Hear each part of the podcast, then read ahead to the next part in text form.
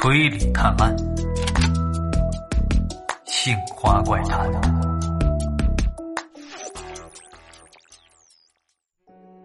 得知又有游客失踪了，旅游团领导头上的冷汗是不停的往下冒。他知道，如果这事情处理不好，回头不仅仅是旅游团的名声将会败坏，自己的饭碗那也是要砸了。心急之下呢，他又召集了全部的工作人员，还自费招募村民和游客协助搜查失踪的高国庆。但是你别说，大家的热情却是出奇的高。村民们觉得帮忙找找人就有钱拿，这何乐而不为呢？游客们那就更别提了，在小岛上搜索失踪的人员。而且据说还有一名杀人犯藏在了森林的深处，这是多么惊险刺激！大家到这无名小岛旅游，为的不就是这个吗？相比之下，在海滩上钓鱼散步就显得实在是平淡乏味了。至于说安全问题，这就更没有人担心了。参与行动的工作人员加上村民和游客，足足有将近两百人，而凶手却只有一个人呢。大家手里都拿着家伙，还怕他能够搅起什么风浪吗？而让我感到意外的是，之前并不愿意多管闲事的秦老师和赵先生，居然都是主动的报名参加了搜索。因为这搜索小队是四人一组，所以呢，我就理所当然的跟他们二人再加上王导游分到了同一小组里。这等大家都集结完毕，又分好了小组。领到了对讲机和一些装备，然后呢，就开始先围绕着村子周围简单的搜索起来，只等省里的警方到达，就可以一起前往原始森林里找人了。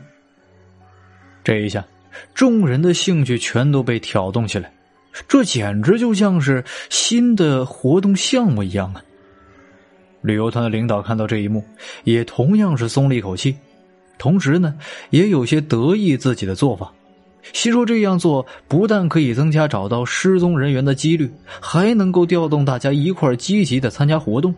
想来之后在网络之上，旅游团的评价也不会降得太低的，甚至以后把这个事情搞成长期的活动，那也未尝不可呀。而就在这领导为此盘算的时候。我所在的一组四人，这才是刚刚出门。我呢，倒是没有太过着急，因为目前呢，没有什么线索，着急也是没用的。当然，除此之外呢，我的心里依然认定凶手是另有其人的。这与之前在凶杀现场见到的痕迹和凌晨那小伙子种种的表现都能够感觉到。但是呢，这仅仅。是一种感觉罢了，并没有什么说服力。一来，现场的脚印痕迹已经被破坏的干干净净了；二来，那小伙子藏入了原始森林里，也不见了踪影。可是问题又来了，俗话说得好，不做亏心事不怕鬼敲门。那小伙子当时看到警察来了，为什么反应如此激烈呢？又为什么要逃走，而不是证明自己的清白呢？而除此之外，高国庆莫名其妙的失踪，也让我感觉到是非常的奇怪。你们看，警察来了。就在我陷入沉思的时候，身旁的秦老师是忽然的低声说道：“我心说这么快就来了，可是抬起头来一看，却顿时愣住了。只见码头之上，从船舱里走下来一队警察。”大概有七八人，为首的是一名中年干警，留着一撮山羊胡子，而在他旁边的，居然是雷警官。我是惊讶的张大嘴巴，心中疑惑不已啊！他雷警官一个内地警察，怎么会到这偏远的旅游小岛呢？而这时候，雷警官注意到了目光，也是转头看了过来，发现我在这里，同样也是愣了一下。在经过我身边的时候，他和领头的警察打了一声招呼，然后就停下了脚步了。哎，我说大侦探，这也实在是太巧了吧？你怎么也在这里啊？看到警察停在了身边，我注意到身旁那三个人都显得是有些拘谨。我笑了笑说道：“啊，我是来这里旅游散心的。哎，你怎么也来了？”我是一边说着，一边拉着雷警官就朝前面走，渐渐的远离了秦老师他们。而雷警官并没有在意，他叹了口气，却是答非所问道：“哎，我听说岛上发生了杀人案，是吗？”我点点头，说：“昨天晚上在森林的一个破庙里，发现了一具被害的尸体。”然后又问雷警官：“他就是为了这事情来的吗？”可是雷警官却摇了摇头：“啊，我不是啊，前面那些警察呢，才是主要负责这事件的。我带着两名队员过来是有其他任务的。”说着，他从随身的公文包里取出了一张 A 四纸递给我。我接过来一看，发现居然是一张通缉令。而当我的目光移到通缉令上的照片时，眼睛顿时就瞪大了。这人不是那逃走的小伙子吗？他竟然是警方通缉的罪犯。在我震惊的看着通缉令的时候，雷警官在我旁边解释道：“这小子叫做刘尚，三天前呢，亲手打死了自己的舅舅。我带着几名队员是一路追踪到这里来的。”我的左眼皮跳了跳，抬起头来对着雷警官说道：“我见过他呀。”而这一下轮到雷警官惊讶了：“什么？你见过他？在哪里啊？”于是我就把从游轮之上那小伙子教训导游开始，一直到今天凌晨他打破窗户逃到原始森林里的事情，是原原本本和雷警官讲述了一遍。接着我又问道。我有一点感觉非常奇怪啊！你说这小伙子平时待人接物也都还算是正常，可为什么一看到被欺负的女人就暴跳如雷呢？雷警官听了我的话，沉思了一会儿，然后叹了口气说道：“哎，这其实在我看来啊，一点也不奇怪。我给你讲讲这小子个人的资料，你就明白了。”雷警官告诉我，名叫刘尚的这个小子，原来的家庭环境并不是非常好。他爸爸呢是常年的打骂他和他的妈妈。刘尚从小就是在这种家暴的环境中成长起来的。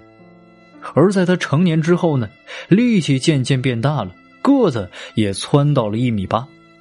有他护着，他爸爸呢就开始有所收敛。一般不会对他妈妈大打出手了。后来，在他十九岁那年，他爸爸让他辍学参军去了部队。可是等到三年之后退伍回到家里，他却发现自己的妈妈已经去世了。问家里人是怎么回事，亲戚们都说是他妈妈得了重症不治身亡了。可是刘尚根本不信，就开始四处调查。顺着火葬场是一路的查到了救治他妈妈的医院，不知道托了多少关系，最终是找到了当时给他妈妈看病的医生。医生告诉刘尚，他妈妈的确是得了不治之症，本来应该还是可以多活几年的，但是因为身上百病缠身，再加上还有各种外伤，都导致了他妈妈加速死亡。刘尚就问医生了。您觉得那些外伤是怎么来的呢？那医生沉吟了一会儿，然后去资料室里拿出了几张尘封的照片，递给了刘尚。那照片里，刘尚妈妈浑身都是淤青，明显是被人给打的。刘尚当即就明白了，他就感觉到一股怒火是从心头烧到了全身呢，拿着照片就冲回了家里。而面对着刘尚的逼问，他爸爸是最终承认了，在刘尚当兵的三年里，他的确家暴他的妈妈。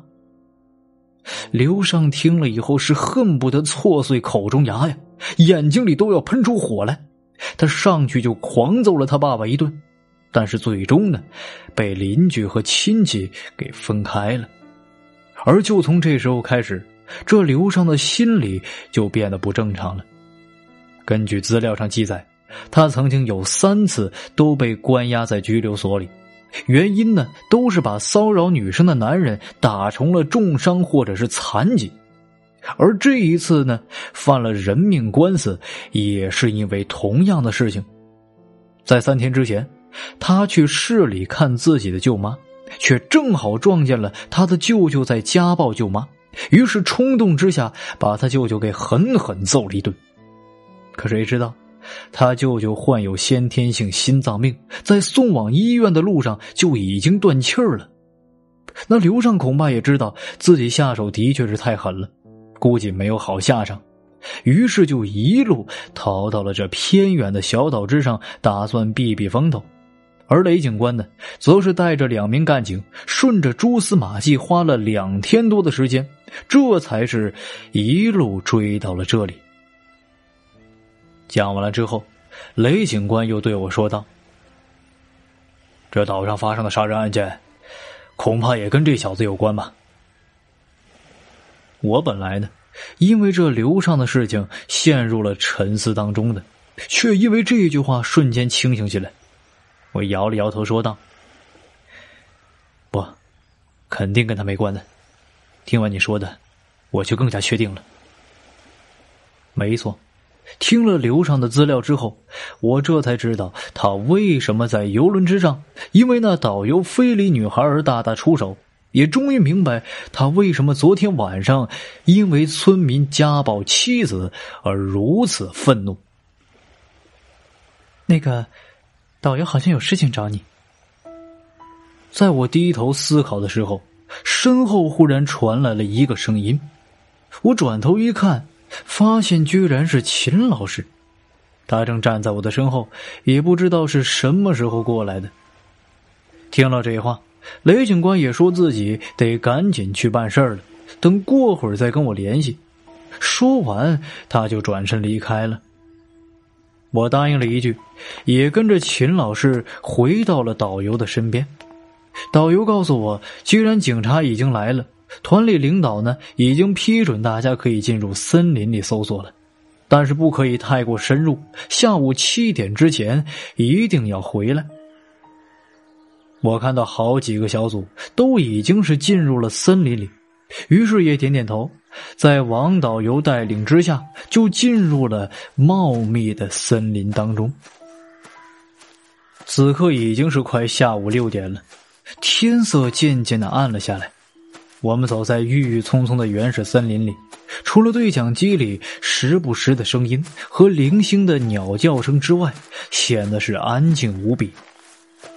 这个时候，身旁的赵先生忽然一个不留神，被脚下的树根给绊倒了，身子往前一倾，就要摔在地上。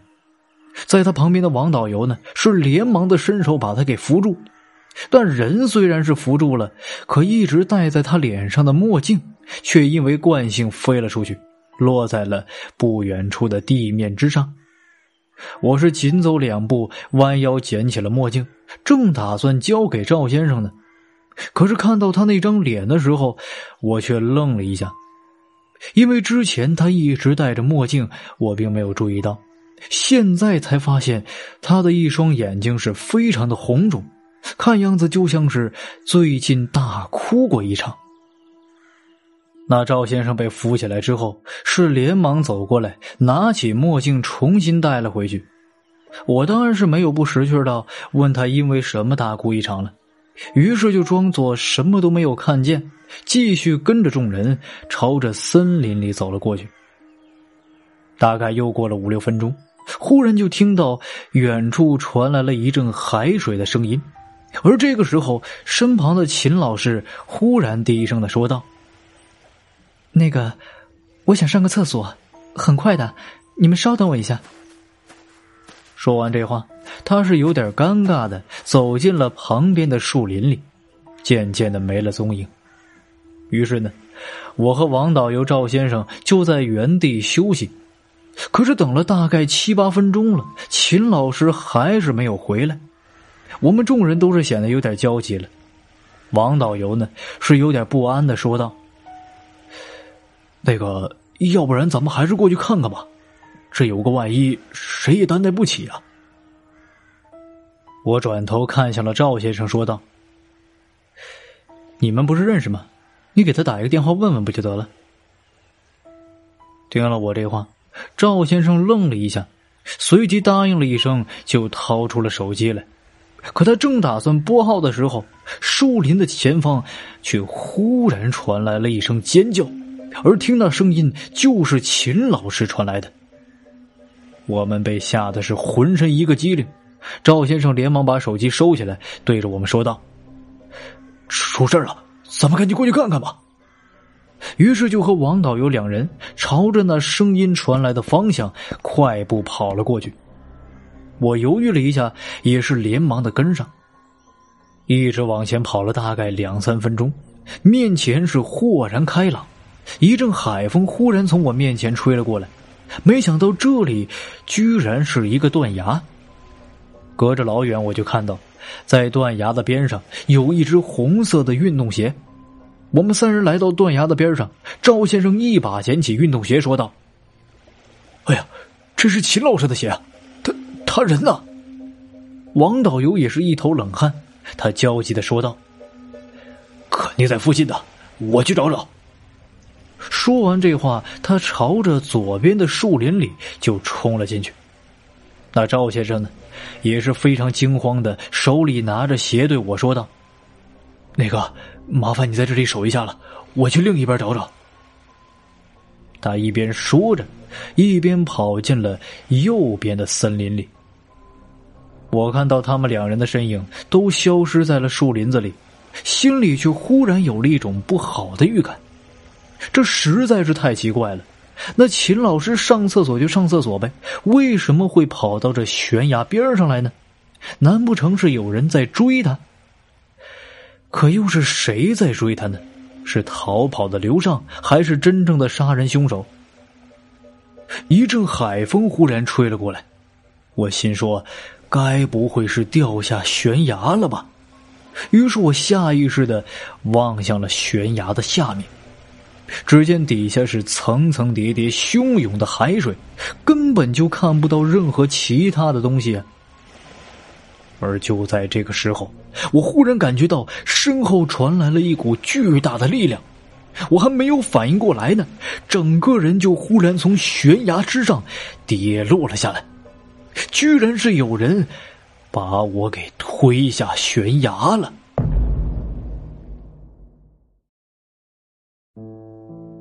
感谢您的收听，本期节目呢就到此结束了。欲知后事如何，我们下期再见了。